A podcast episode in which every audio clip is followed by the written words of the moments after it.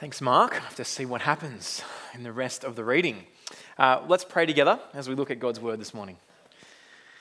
Lord God, thanks so much for your word, for bringing us together as your people, uh, for speaking to us and showing us the way you've acted throughout history. We ask that as we look at what you've done and the way you've worked, that you would shape our view of your world and the way we relate to it through your eyes, that you might strengthen us and grow us by your Spirit and in your word this morning. Pray this in Jesus' name. Amen.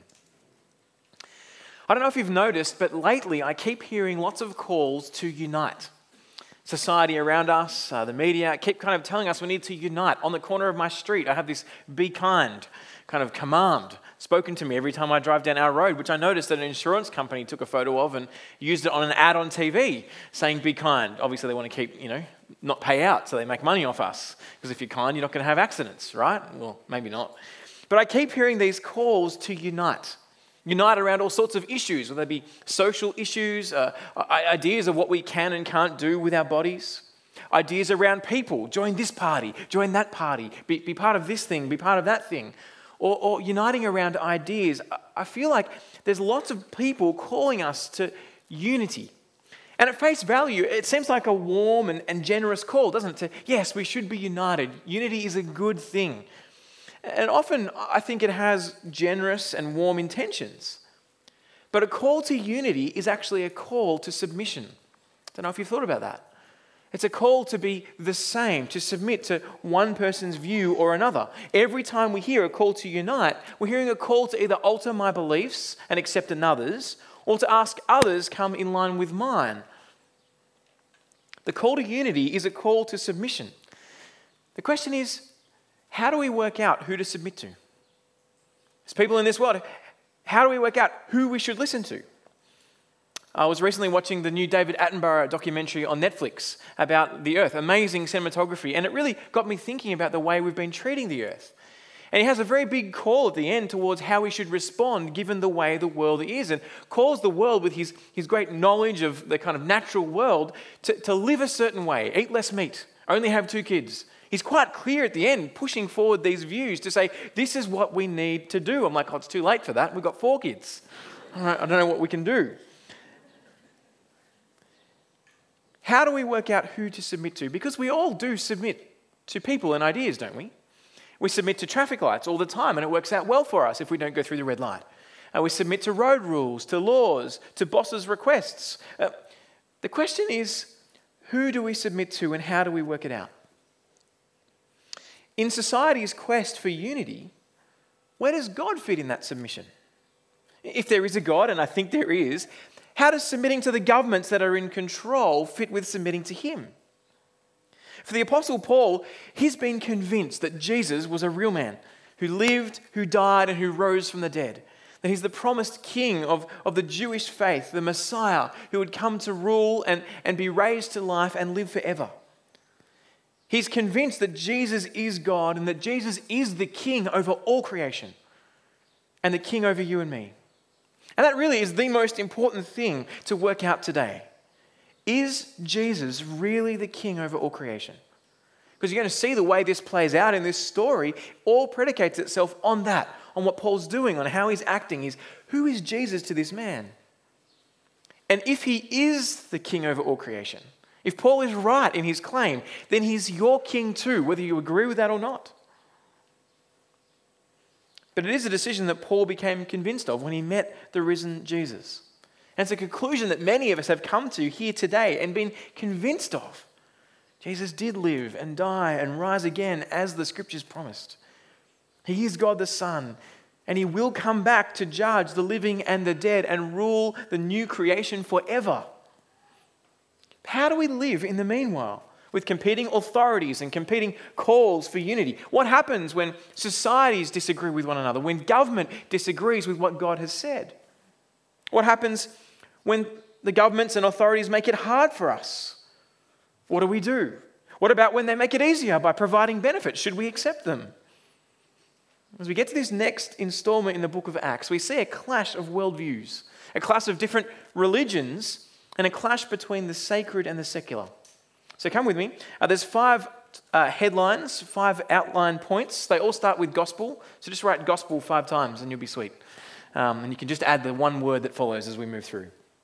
The first one is gospel grit, where we see here in Acts twenty-one, Paul's gospel grit, G R I T.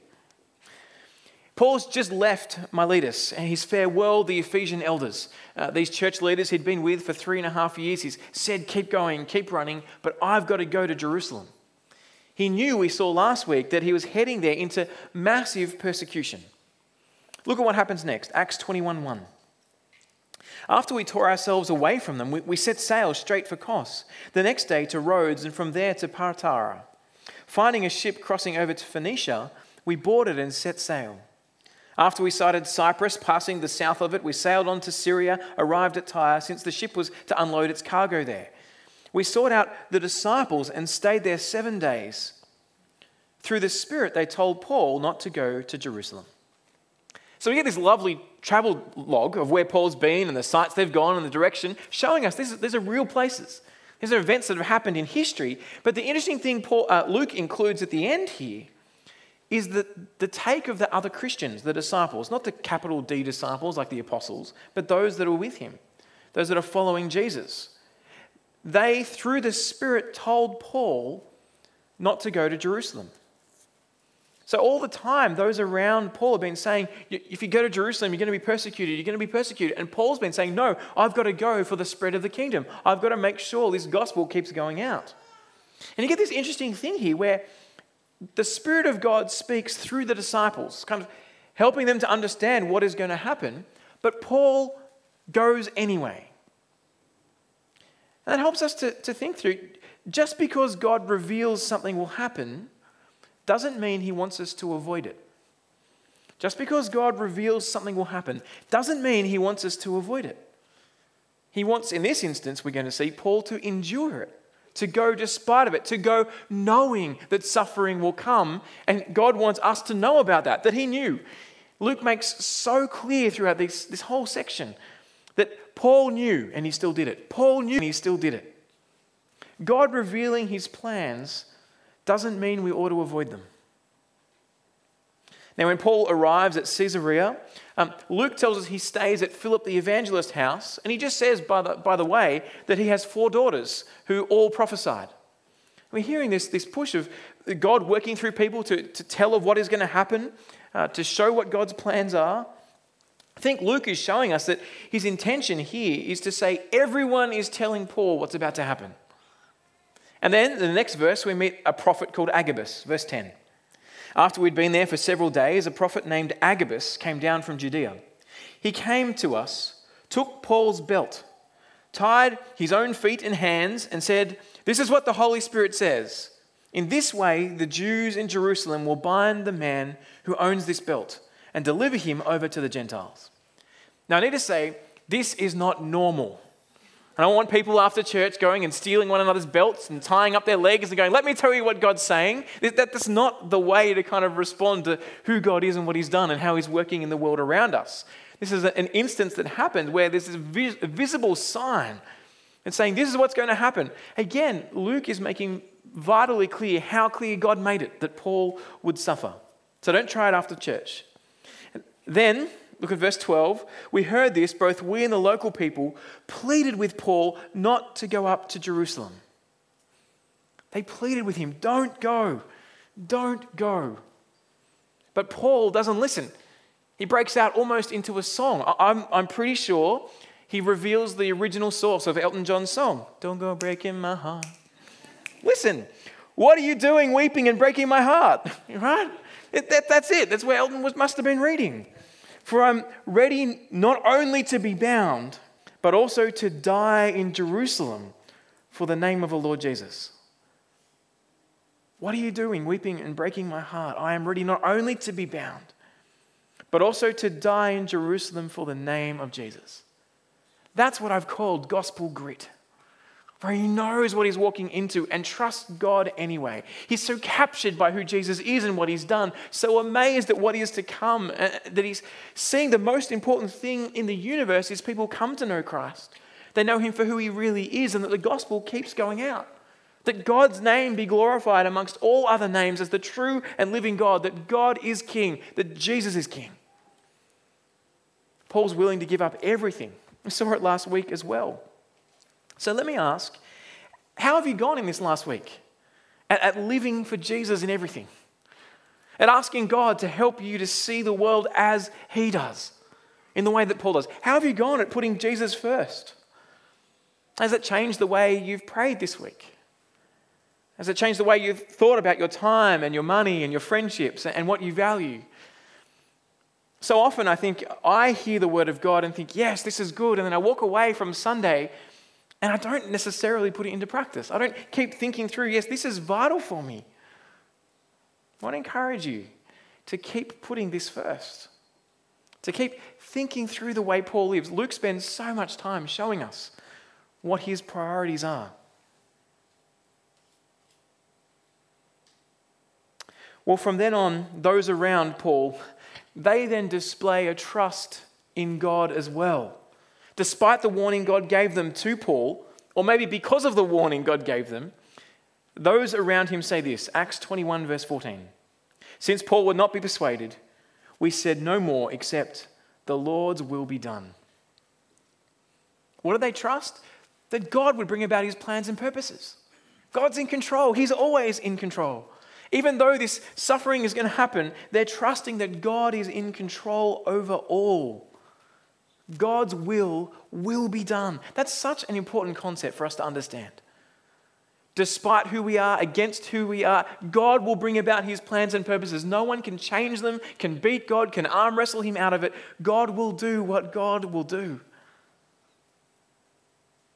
Even though it seemed different to the warning that they were given through the Spirit, they entrusted it to God. And what does Paul do? He displays this gospel grit. He, he, he gets that we're called to live like our master, Jesus, who didn't consider equality with God as something to be grasped after, but made himself nothing, became a man in human likeness, humbled himself to death, even death on a cross. So Paul sacrificially and wholeheartedly walks toward gospel proclamation, sharing this news of Jesus, and entrusts himself to the God whose will will be done. Do you know how comforting, comforting it is to know that as we trust the God who is in control of the universe, he will bring about his plans and purposes? That helps me to put Jesus first, to think, oh, why am I going through this hardship? It would be so much easier if I did this or that, or just pulled back on talking about Jesus, or just made decisions to, to give less to this thing or that thing and just spend it on me. It'd be so much easier. God is in control, Rowan. He's in control of the universe. He was in control of Paul. You need to therefore be prepared like Paul was to suffer. And trust me. Just because Paul suffered here doesn't mean we necessarily will. But we need to be prepared to suffer. Are you prepared to suffer? Just because he suffered doesn't mean you necessarily will, but Paul says something a little earlier in the letter of Second Timothy. He says, in fact, all of those who want to live a godly life in Christ Jesus will be persecuted. Will God bring suffering into my life? Yes. All those who want to live a godly life in Christ Jesus will be persecuted. Now, you could not live a godly life in Christ Jesus. You could live out of Christ and live like the world around you and not have persecution here and now. But the reality is you'll be still under the judgment of the true and living God. And that lasts a lot longer than the eighty, ninety, one hundred years you and I might get here. No, coming to the King who's died in our place and trusting him, oh, it's the wisest decision. It's the most rational decision. It's the decision that God is encouraging us to keep going in. When you feel tired, when you feel like it's hard, trust the Lord's will be done. We know it will be tiring and hard.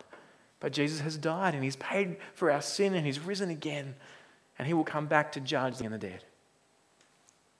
It's a confronting passage to suffer. But I want you to see also the joy Paul has in living for Jesus. I don't know how he sung, Don't Go Breaking My Heart. But there's a point where he's saying, stop pulling me back. This is what it's on about. Come on, guys, get with the program. This wasn't a horrible drag for him. The benefits of pointing people to Jesus, to living for Jesus, to seeing more and more people experience the forgiveness of Jesus, eclipse any pain and persecution we might experience, he would experience. James, Jesus' brother, and the man Paul's about to meet in this story, says it this way, James one verse two. Consider it a great joy, my brothers and sisters, whenever you experience various trials, because you know that the testing of your faith produces endurance. And let endurance have its full effect, so you may be mature and complete, lacking nothing. Friends, gospel grit produces gospel growth. Second heading, gospel growth. Because the gospel grows people. The news of who Jesus is makes us more and more like him. Paul finally arrives in Jerusalem, and they spend a moment, the first thing when he arrives, he arrives with the brothers and sisters in Christ who are there, and they celebrate all that God has been doing because the gospel brings growth. Look at verse eighteen. The following day, Paul went in with us to James, and to all, and all the elders were present. After greeting them, Paul reported in detail what God had done among the Gentiles through his ministry. When they heard it, they glorified God and said, "You see, brother, how many thousands of Jews there are who have believed, and they are all zealous for the law." They're celebrating what God's been doing. And God hasn't just been working through Paul with the non-Jews in the rest of the, the kind of non-Jewish world. God's been working amongst the Jews as well, we'll see in a second. And they're all celebrating together. It struck me how often I struggle to celebrate. Where, where there's good things that are going on, but I, I guess because of a sense of wanting to, to appear humble, that you, we don't necessarily celebrate what God's been doing. And our desire for humility and not wanting to be proud, we, we, we can fail to celebrate God, whose name deserves to be praised above every other name. And that's the first thing that happens. Paul comes back and they, this is what went on.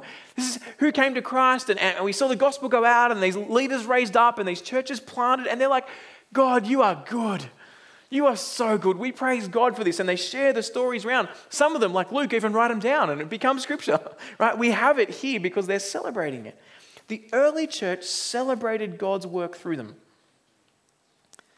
You know, sometimes here at E V, we struggle to get stories of the way God's been working in your lives. Not because he hasn't been working in you. He has. But because all of us just feel that little bit uncomfortable. I don't want to go in front of people. I don't want to sit in front of a camera. I don't want to talk about what God's been doing too much. And we think that there's some sense where it's glorifying us. But I want to challenge you to say we ought to keep pointing to God's work in and through us. To stand back and say, this is not me. I've done everything against this. This is God growing me. This is God helping me to see the world his way. And so we ought to be a church that celebrates. That celebrates the way God is working in us and growing us to be more like his son. I want to encourage you, if there's anything that God's been doing in you, to share it with others. Not to say, look at me. No, not at all. But to say, look at God. See, everything Paul did, it was something that God did through him. And God deserves the praise for. That's how we know that God is in control of even bringing people to himself. It's not our choice, it's God's, because God is the one who's praised for it. The early church modeled so well what sometimes we struggle with, to celebrate God's goodness and to make that known to the world around us and even to the Christians around, to say, look at what God's doing. Let's be a church that celebrates, celebrates God's work amongst us. And again, it wasn't only the work that God had done through Paul, but they also celebrated that many thousands of Jews have believed. They've come to trust Jesus is the promised king. This is exciting. As the gospel has gone to the ends of the earth, as the story of Jesus is to be continued, going out and out and further and further, back in the core, back in Jerusalem, there's still people coming to know Christ. But that provided a problem. See, when the Jewish Christians and the Gentile Christians, the non-Jewish Christians, hung out, they were very different. All sorts of different customs and different ways that they operated. And it kind of caused lots of tension. It's like, you know, you go into a, a, a, a people who are from a different culture and they do differently and they act differently and they eat different types of food and you, you shouldn't eat this and you shouldn't eat that. And you're like, oh, I feel very strange here. And it caused this tension in the early church. Culturally, uh, the, the Jews did this ceremonial washing uh, that they were kind of consistently doing. They didn't need to do it now as, as, as Christians because Jesus had washed away all their sins and that was something that had been fulfilled in Christ. But it was kind of part of their culture, part of their Jewish way of operating, what they ate and what they didn't. It set them apart as, as this culture, but not as Christians. And Paul was going around then throughout the Greek world um, telling people that you don't need to do these Jewish laws that are culturally Jewish because Jesus has died and fulfilled it for you. Paul wasn't telling people to be culturally Jewish. He was calling people to trust Jesus as who was a Jew, who had done it all for them. And so he's gone round the, Jew, the, the non-Jewish world, and people have come to Christ. And now these, these Gentile Christians and these Jewish Christians are like, how do we how do we work together? And some of them are getting angry because, you know, you want us Jews to stop doing our Jewish things? And you want us Gentiles to become Jewish and get circumcised? What's going on? And so as, they, as Paul comes back into Jerusalem, we read in verse twenty-one, the Jews have been informed about you, that you were teaching all the Jews who were among the Gentiles to abandon Moses, telling them not to circumcise their children or live according to our customs. So how do we act when there is a clash of culture that is not a gospel clash? And it's fine, Paul says, circumcision is nothing. If you require it, say it has to happen, well, that's a big issue in Galatians. But if you're saying, yep, you can be circumcised, that's fine. Paul encourages Timothy to be circumcised so he can minister to the Jews well. How do you work this out when there's a clash of culture within these two differing cultures? Well, we need to act with gospel wisdom. Third point, gospel wisdom. In verse twenty-three, they say this, therefore, Paul, this is the, the church in Jerusalem, do what we tell you. We have four men who have made a vow. Take these men, purify yourself along with them, and pay for them to get their heads shaved. Then everyone will know um, what they were told about you amounts to nothing, but that you yourself are also careful about observing the law. So what is with the haircut? Like, what is going on there?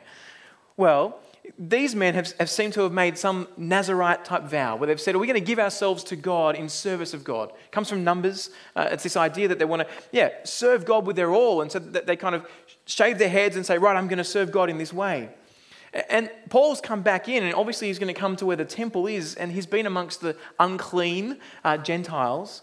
And so Paul would need to be ritually washed, and that's part of that Jewish culture and custom. And what they're saying is, it doesn't hurt you in any way to go through these customs yourself.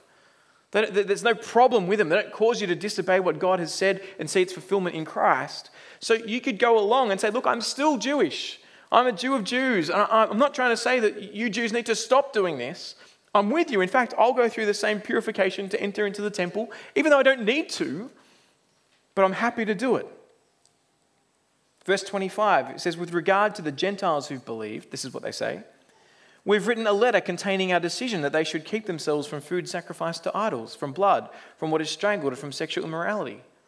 So the Jewish church in Jerusalem had given that letter earlier in Acts fifteen to say this is how Gentiles should operate. And so there's, there's wisdom that needs to be applied from the gospel in how we act amongst different cultural areas. They're all to live for Jesus. These things aren't wrong. Jesus fulfills them. It's just you don't want to cause problem in it. So look what happens. Verse twenty-six. The next day, Paul took the men, having purified himself along with them, entered the temple, announcing the completion of the purification days when the offering would be made for each of them. So Paul actually goes through with it. He does this cultural thing, even though he doesn't need to. Now, part of me, I don't know, maybe I'm just more rebellious, but I want to go, no, I want to stand on my rights. Do you ever have that moment where you're like, if I don't need to, I'm not going to do it. They can't make me. It's just a cultural thing and whatever. And so I end up turning things that aren't really that big into bigger things by going, no, because I don't want to be told what to do, because I hate being told what to do. And there's a sense where I think I often want to stand on my rights, rather than what's motivating Paul with his gospel wisdom is to go, this doesn't matter. I want them to see who Jesus is and not cause division among Jew and Gentile Christians. And so he's happy to go through with it. Something wrong with what's happening. And it really is a helpful principle for us to understand as we love those around us. Understand the different cultural worldviews that people have and not rest on our freedoms. But we also need to be careful because some of those worldviews do come from areas that are against God. And so we always must keep serving God central. If it causes me to rebel against him or do something that is wrong, then we, no way do we do that. But if it is just a cultural custom and it's nothing, circumcision is nothing, says Paul. Either way, it's fine, just serve Jesus. Then we're fine to let it go rather than say, no, I must not do it. Listen to Paul, First Corinthians nine. Although I'm free from all and not anyone's slave, I've made myself a slave to everyone in order to win more people. To the Jews, I became like a Jew to win Jews. To those under the law, like one under the law, though I myself am not under the law, to win those under the law. To those who are without the law, like one without the law, though I am not without God's law, but under the law of Christ, to win those without the law. To the weak, I became weak in order to win the weak. I have become all things to all people, so I may by every possible means save some. Now I do all this because of the gospel, that I may share in the blessings. We need to think very carefully and biblically about what is cultural and what isn't, what is serving Jesus and what isn't, and what things we ought to require and what things we don't need to require. We can bring in our cultural customs, even as a church. We, you must do this this way or you're a sinner. And we can start pushing things on people, or the freedoms that we have. You know, if, if you if you view that Saturday is the Sabbath, which it was, and, and you go, well, I'm going to take my day off on the Sabbath. Ah, you don't understand the gospel. Well, you're, you're free to take the Sabbath on the Saturday if you want. Christians moved it to the Sunday because of the resurrection of Jesus and encourage people to enjoy rest in God. But it's neither here nor there. I'm not going to go, oh, you can't do that, and be so legalistic in that sense, because Jesus fulfilled the law, and Jesus says that the Sabbath was made for man, not man for the Sabbath. We need to think carefully about the cultures that are around us, but the cultures that are around us are calling us at times to say, well, culturally, we must do this. Really? Must we? No, I serve Jesus because he is king, but I'm free to love those around. I need to, the question about how I respond is a question about how to see the gospel go out. It's a question about gospel wisdom. How may I, I love those around me and not put stumbling blocks in the way so that they think I, I'm saying more than what Jesus requires? Gospel grit produces gospel growth that will result in gospel pain. Gospel pain is our next point. Because people don't want to change. The people then come along when they hear what Paul's doing, and he does this, and they stir up the crowd. He's done everything right. He's in the temple, but then they kind of get egged on. It was great in the kids' talk. You saw him over here. You know, kill Paul. We hate him. He wants to do all this. Non- he wants to change us from being Jews to being Greeks. Who wants to do that? They really don't care about Jesus. They just care about culture, and that's an issue.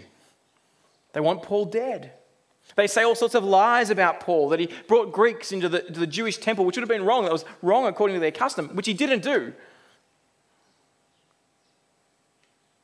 And they want him killed. And what's interesting is that in this point, it's actually the religious that are against the Christian, Paul, and the secular, the state, who saves him. Because what happens is God uses the secular authority, the, the Roman state, to save Paul from being killed at this point. Now, here, Paul's in this position where he's like, well, I know Jesus is king over all. But at the moment, he has placed in rulership, in authority, the, the, the government that is in place. And so Paul submits to the authorities because he knows Romans thirteen, because he wrote it. Romans thirteen one, let everyone submit to the governing authorities, since there is no authority except from God, and the authorities that exist are instituted by God. So then the one who resists the authority is opposing God's command, and those who oppose it will bring judgment on themselves. So Paul at this point submits. Look at what he does, verse thirty-seven of Acts twenty-one. As he's about to be brought into the barracks, Paul said to the commander, am I allowed to say something to you? And the thing we don't pick up here is he spoke in Greek. Now it's all in Greek, but the point is he's in Greek, and we know it's in Greek because of what the commander replies. You know how to speak Greek. How does this guy who he thought was an Egyptian or someone from that kind of background come to start a revolt know how to speak Greek?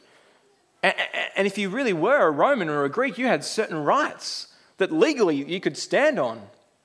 Verse thirty-eight, aren't you the Egyptian who started a revolt some time ago and led four thousand men of these of assassins into the wilderness?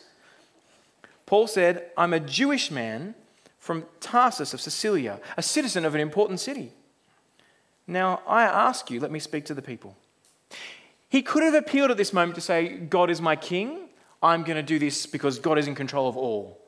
But gospel wisdom means he doesn't. He actually appeals to the authority that's in existence, of the authority of the state, because there's a helpful way for him to be able to recognize that and speak here. And it doesn't cause him to go against what God has done. He recognizes what they do with him at this moment is up to their rules. They could kill him. Now, they'll be judged for it when Jesus returns as judge, and they'll actually be called to account, just like the Assyrians were in God's judgment in the Old Testament, and every other nation that's turned against God will be called to account at the end.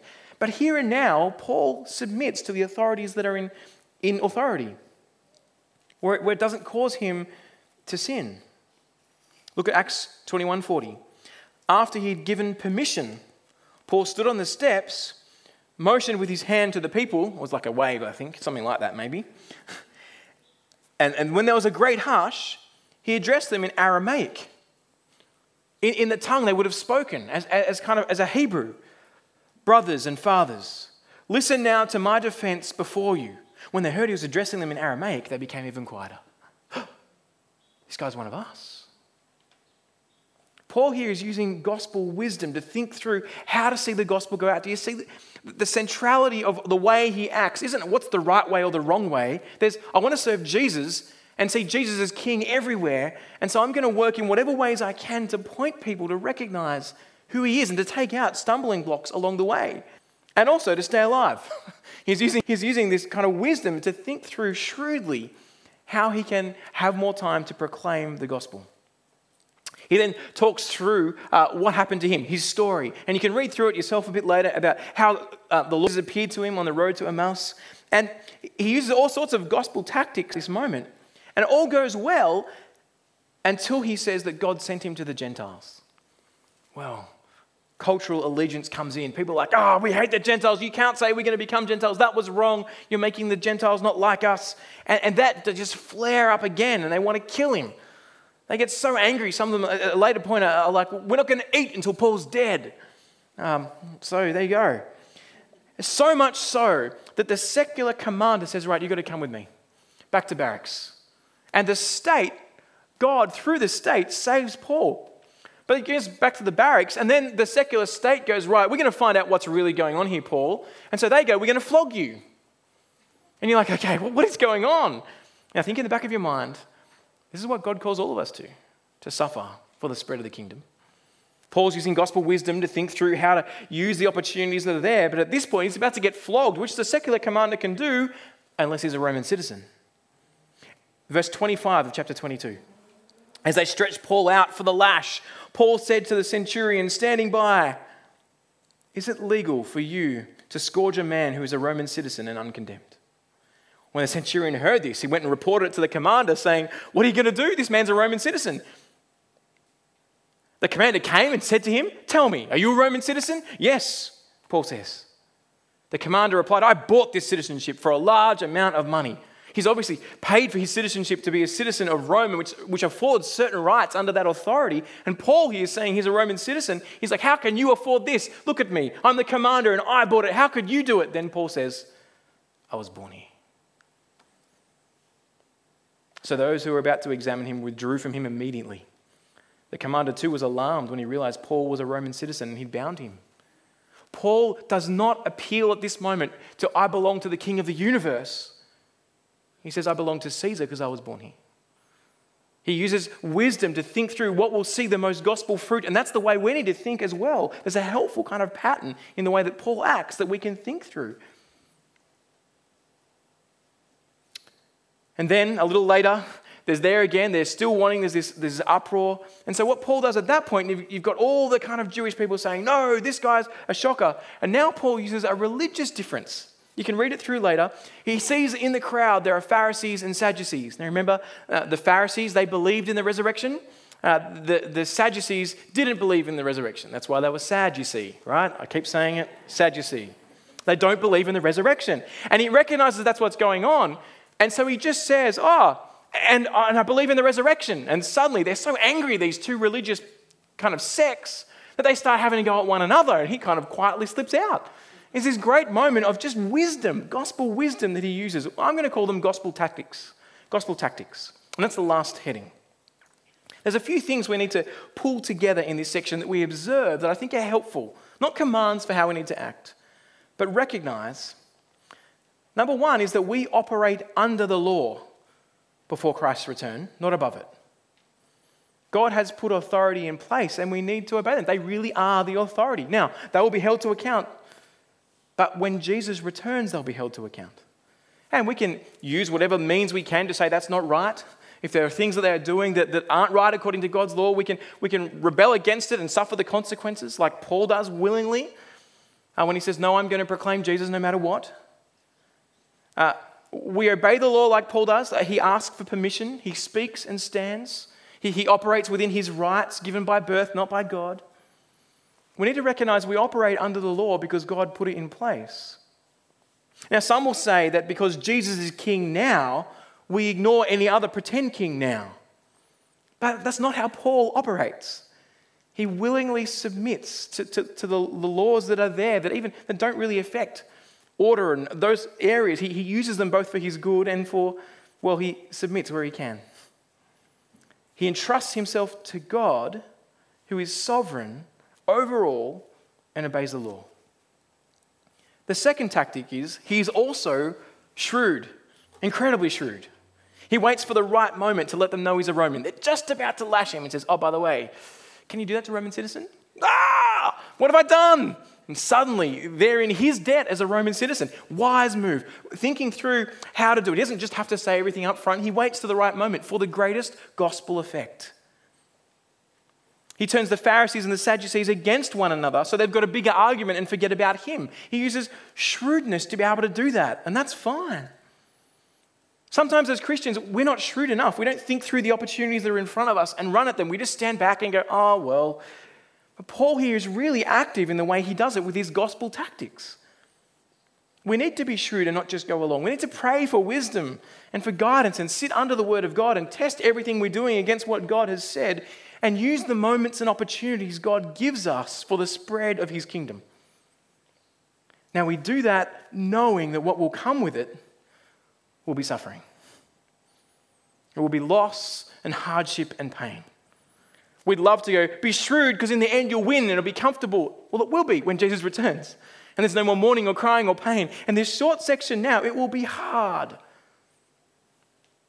Paul spends in this, in this part of the, this section probably two years in jail. And Luke is outlining this for us. God is telling us this so that we know it will be hard. Life will be hard. So live for God, be wise, be shrewd, use gospel tactics, but be ready for it. To stand no matter what, to use whatever God's given you in full dependence on him. Because the Lord's will will be done. I think we, I, I need to be more ready to suffer. Happily, confidently, walking headlong into whatever is in front of us for the spread of the kingdom. Because in eternity, what faces us now will be so short, but a blink of an eye. Gospel grit produces gospel growth, which will result in gospel pain, through which we need gospel wisdom to live with gospel tactics. That's what this letter is showing us, that we might trust God is in control and live for the gospel. Let's pray.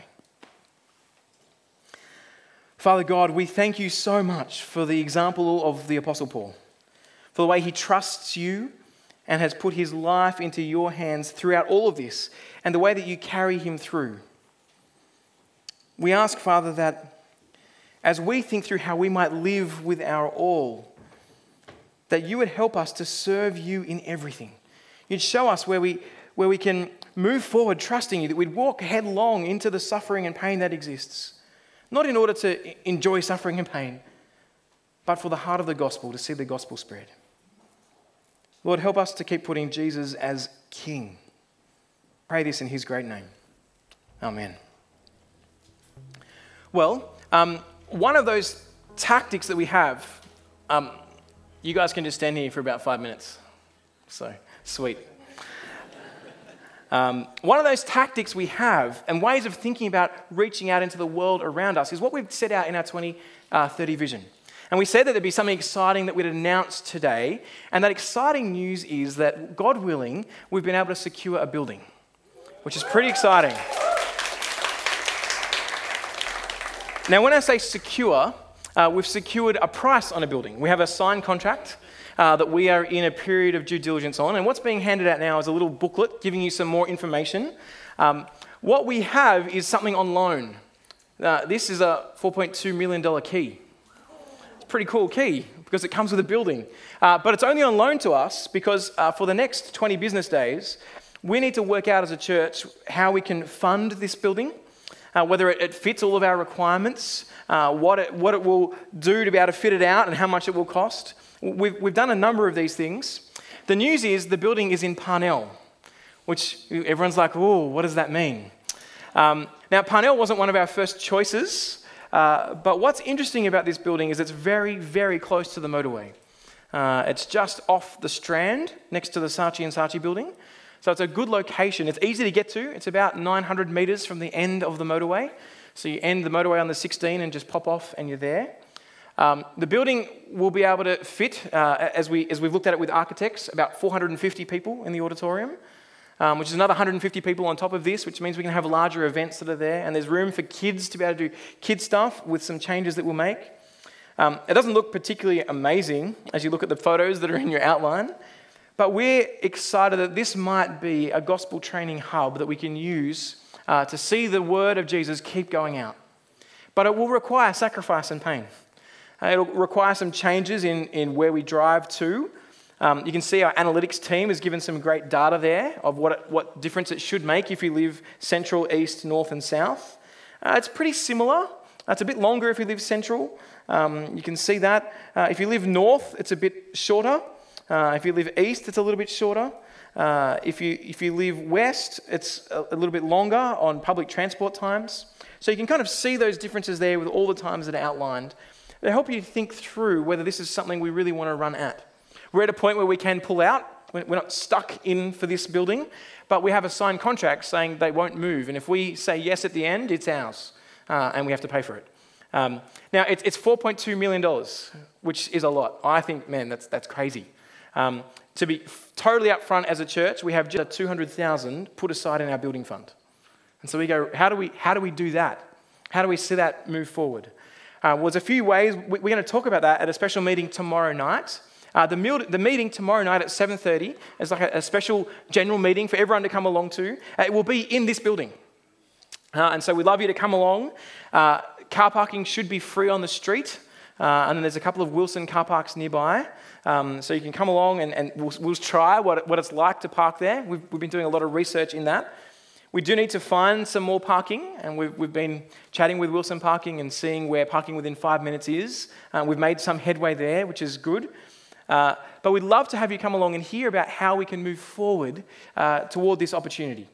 Uh, there's, there's a number of ways you could think through giving f- uh, mon- uh, money, an annual gift. You might want to think through, yep, how much can we give to this to see it to see it start? Uh, you might have equity in a home that you'd like to think through, how could I release for this? And we can talk through that tomorrow night. Um, or there might be other ways you could be partnering with us in this. You might know people who have got certain skills. We'd love to hear, and we've made a little form. You can see the link of it uh, at the bottom of, of that little outline, um, auckland e v dot co dot n z forward slash building. You can let us know there any ways, any questions you have, any concerns, any comments. Uh, we've got a, a floor plan that an architect's put together.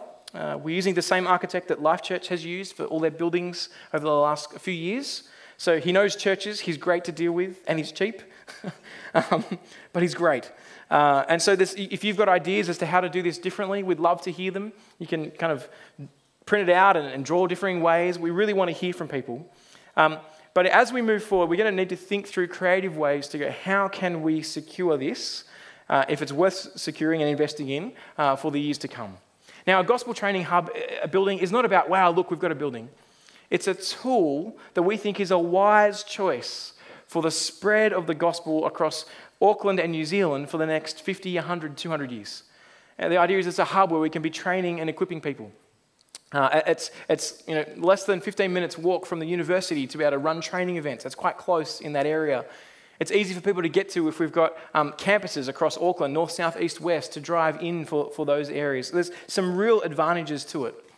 The other advantage is actually financial. While it's only, you know, four average Auckland houses, uh, which is cheap if you think about the size of it, um, the next cheapest option is is sort of three to four million dollars more.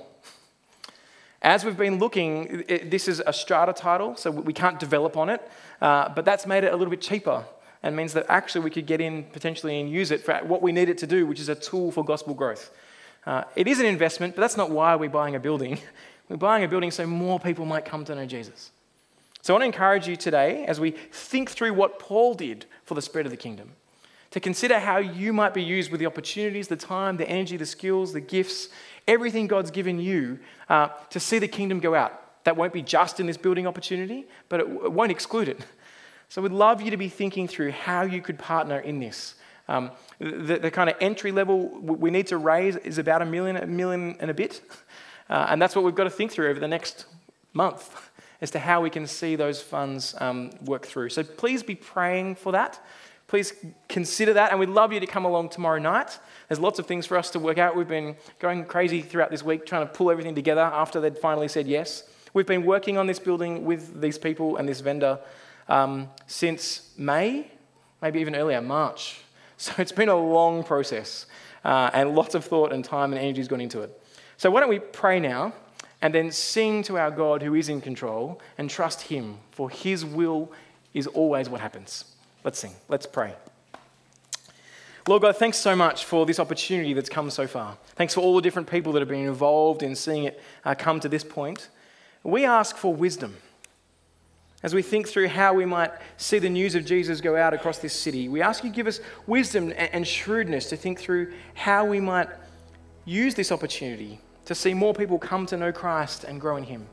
We long to see this gospel training hub um, fill churches and cities with pastors and, and people who are eager to spread the news of Jesus across New Zealand and to the ends of the earth. And so we ask that you'd work through us for your glory and for the sake of Jesus' name, that more people might know you and we might spend an eternity with them because of the way you've worked in us and through us. Use us, we ask, in your Son's name. Amen. You've been listening to a sermon recording from Auckland E V.